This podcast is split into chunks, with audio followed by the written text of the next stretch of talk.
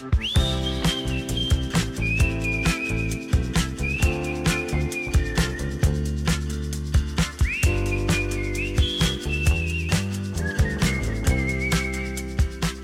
Welcome to The Great Exchange, a podcast about examining the lies we believe and exchanging them for God's truth. I'm your host, Brady Cone. Thank you so much for joining us today. I'm so glad you're all here. It's been a couple weeks. I've taken a couple weeks off as my wife and I welcomed a new little baby boy into our family. Ramsey Wilder was born on May 18th and has been such a blessing and uh, so excited about what God's doing in our family. But I took a little bit of time off so I could chase the crazy toddler and help at home and enjoy all the little baby snuggles. But it's great to be back at it. Uh, today, we're going to talk about should pastors talk about homosexuality and other sexuality issues from the pulpit? I always get some mixed responses on this. So I want to dissect why I believe that these are issues that should be talked about from the pulpit. And I have many pastors say things like, well, I don't want to talk about from the pulpit because I'd rather handled relationally or within relationships or within small groups or within discipleship and not be too divisive from the pulpit. I want to personally minister to people. And I can respect those reasons, but I want to talk today about why I believe it should be addressed from the pulpit. The first reason why I think that pastors should talk about homosexuality from the pulpit is because it's in the Bible. So it's in the Bible, so we should talk about it in church. That's the place where we talk about everything in the Bible from from cover to cover. And I, I think it's easy to um, just skip over some of those topics because we're afraid of how people will respond. One of the very first churches I spoke at uh, over 10 years ago now and shared my story caused a big stir in the church. And some people actually ended up leaving and some people said oh this type of thing shouldn't be talked about in a church. And i'm glad that the pastor stood up for me and said well it's in the bible so we're going to talk about it in church because we want to give people the full counsel of God. We want them to uh, have the full counsel of God to uh, impact their own life and the lives around them. Secondly, th- we should talk about these issues from the pulpit because it affects every person in the room. You know, when I started in Calibrate Ministries t- 10 years ago and started speaking about these issues, I said that pastors should talk about these issues because at some point it's going to affect a family in your church. Well, we are well past that to where it's affecting everyone in the church in some way. It's affecting families in every church, and every person sitting in the pews is trying to navigate these issues in some way. They're trying to navigate uh, how to minister to family members. They're trying to navigate sexuality issues in their own life. They're trying to navigate the public school system and culture and you know all the things happening with Target and Bud Light and all those things. We're trying to navigate such a difficult time time that we need to uh, we need to have an understanding of it. And so we're long past the point of maybe it might affect someone at some point in your church, and we're at the point where it affects every single person in your church. Lastly, is this we need to equip the saints for the work of the ministry that that's what uh, God's word does is it equips the saints and Paul tells us that in Ephesians that we need to equip the saints for the work of the ministry. And right now if you're ministering in any context, whether it's to your friends, your neighbors, your coworkers, or your family, you can't avoid these issues of sexuality because everyone is affected by them and trying to navigate it. And so, if we're going to um, equip the saints for the work of the ministry, we have to equip them f- around the issues that people are dealing with. And I, I, I want to point out that yes, the Apostle Paul did uh, in in writing scripture he did address the issues of the day. He addressed the issues in the culture that they were dealing with in that moment. And so i think it's important for us to do so. Do we need to be responsive and talk about every you know news item that comes across our news every day from the pulpit and every week address every little thing that happened in our culture? No obviously not. But when there's uh, we're, when we're in a cultural moment where our entire culture and Christianity is struggling around one specific issue, uh, we need to make sure that every person sitting in our pews is equipped for that work. I, I see many times, like I said, these pastors who um, say that they, they don't want to talk about homosexuality from the pulpit because they want to handle it in relationships. So let me tell you why I don't think that that's a very good idea. Because when I see churches that do that, usually if it's not handled from the pulpit, then it's not also brought up in relationships. Because what ends up happening is people who are sitting in the pews, they don't ever feel like it's something that they can talk about. If it's not talked about from the pulpit, from the pastor, then it's not something that comes up in relationships. And so you never know that this person in your congregation is struggling because they never bring it up. They never talk about it in their small group because the church has not been a place where it was okay to talk about it. And so the fact that um, it's not talked about actually keeps people from handling those issues and disclosing those issues within relationships in the church. And so uh, we have to make sure that we are building a culture on which we can uh, celebrate people dealing with their sin, that it's okay to struggle with anything, and we just acknowledge reality that families are struggling, people are struggling, and this is one of the things that they are struggling with, wrestling with. One of the sin issues that sometimes is ripping churches apart, ripping families apart. Uh, parents are having to navigate it, and so uh, when it's not talked about from the pulpit, then it's not going to be addressed in people's individual lives but I don't want us just to talk about homosexuality for the sake of talking about homosexuality. I want us to do it well. So I want to share three ways that we can talk about homosexuality well. First is this we need to avoid making it us versus them. Many times I've heard sexuality issues talked about from the standpoint of it's the world out there and how do we respond to the world but it shouldn't be this us versus them. Our response starts in here inside the church. It starts here within the body of Christ because we've all twisted sexuality in some way. We all need redemption. We all need Christ to untwist what our hearts have twisted. We all need discipleship. We all need to turn to Jesus instead of finding our hope and our wholeness and our value through another person, like we tend to do when we twist sexuality. And so our response starts in here, uh, for one, because we've all twisted sexuality, and secondly, it's because people inside our church are personally affected.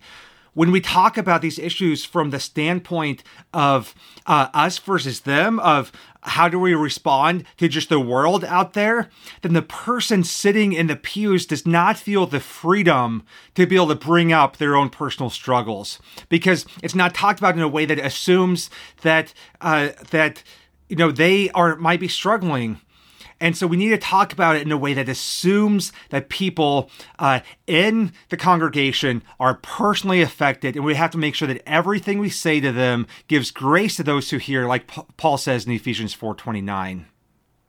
Secondly, we need to avoid adding levels of shame. Many times we do that in how we talk about sexual sin by building this culture of kind of secrecy and shame on if you want to get help for that, we have this secret place to do it. And all that does is uh, make people think that my sin is so much worse than everyone else's. And my sin is so bad that no one can know about it, that maybe there's some help, but I have to keep it a secret because I can't even disclose that I'm struggling with that. Let me give you a couple of examples of how I've seen that play out. There was a church a while back that I was doing some consulting work for, help them figure out how they could better minister to the LGBTQ community.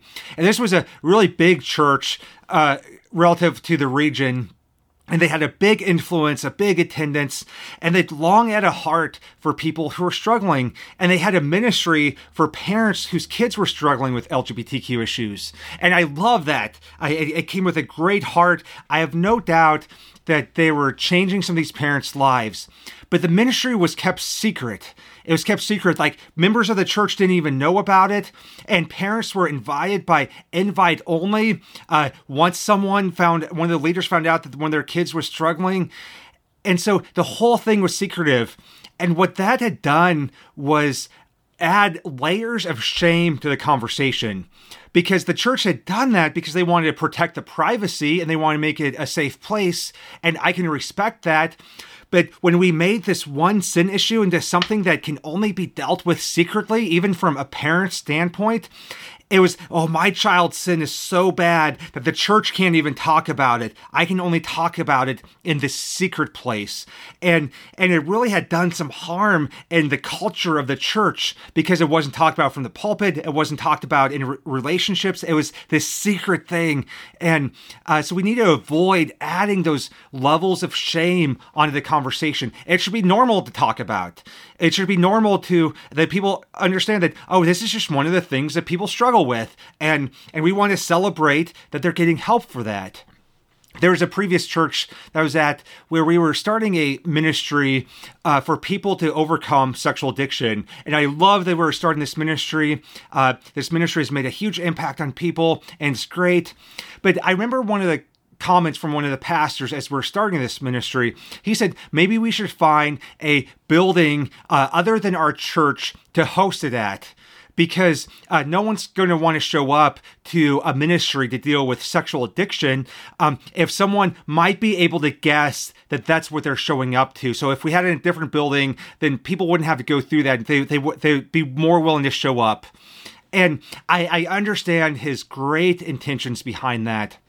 But the problem I had with that was if people in our church feel so much shame showing up to this ministry and they, they think that if someone else in the church sees that I'm showing up to this meeting, then I might not even go to it because I don't want anyone to know, then we need to change that culture. We need to change that culture so that we celebrate people uh, showing up to a ministry to get help for their sin. We need to celebrate that they're taking steps of repentance and finding hope in Jesus. And so, if the culture is, well, there's so much shame built around these issues that we can't even host a meeting in our church building, then let's change that. Let's start talking about it. Let's celebrate repentance, celebrate people who are taking steps to find freedom, and take away those levels of shame.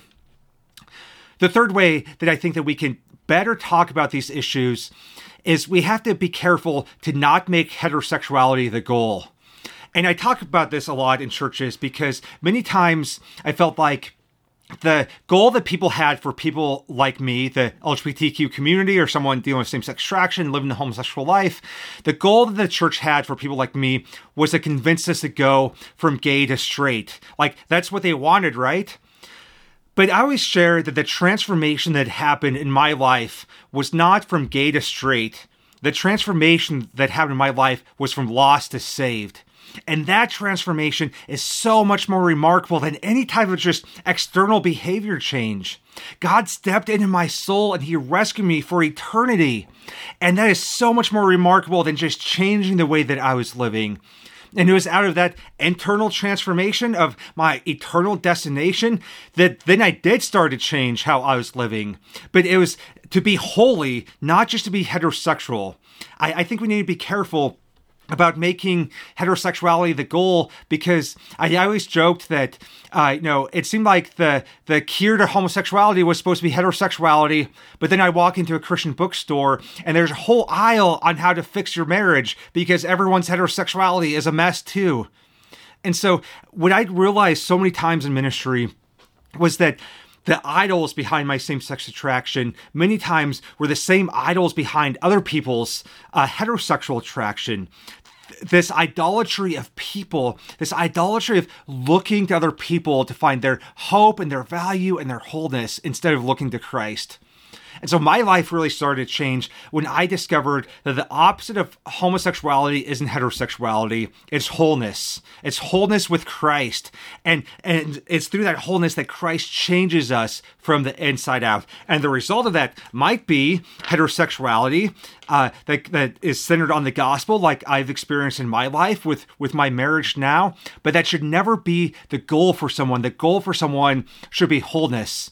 And when we make that the goal, then it really unifies the church. It unifies the church because we're all in this together. Whether you're gay or you're straight or same-sex attracted or struggling with with gender identity issues we're all in this together because we all need the saving grace of jesus. We all need repentance. We all need to find our wholeness and our hope in christ instead of the world. And we can all move towards the gospel of jesus together And when we talk about this in the church, and when we talk about it from the pulpit, and when the, the pastor really shepherds the congregation and what it looks like to have biblical sexuality, then naturally those conversations will start happening in small groups and in discipleship relationships. And as people are connecting inside the church, and people in the church will start uh, disclosing what's going on in their life, they'll start confessing, they'll start uh, finding help. And that's when we can really apply the gospel to their life and they'll see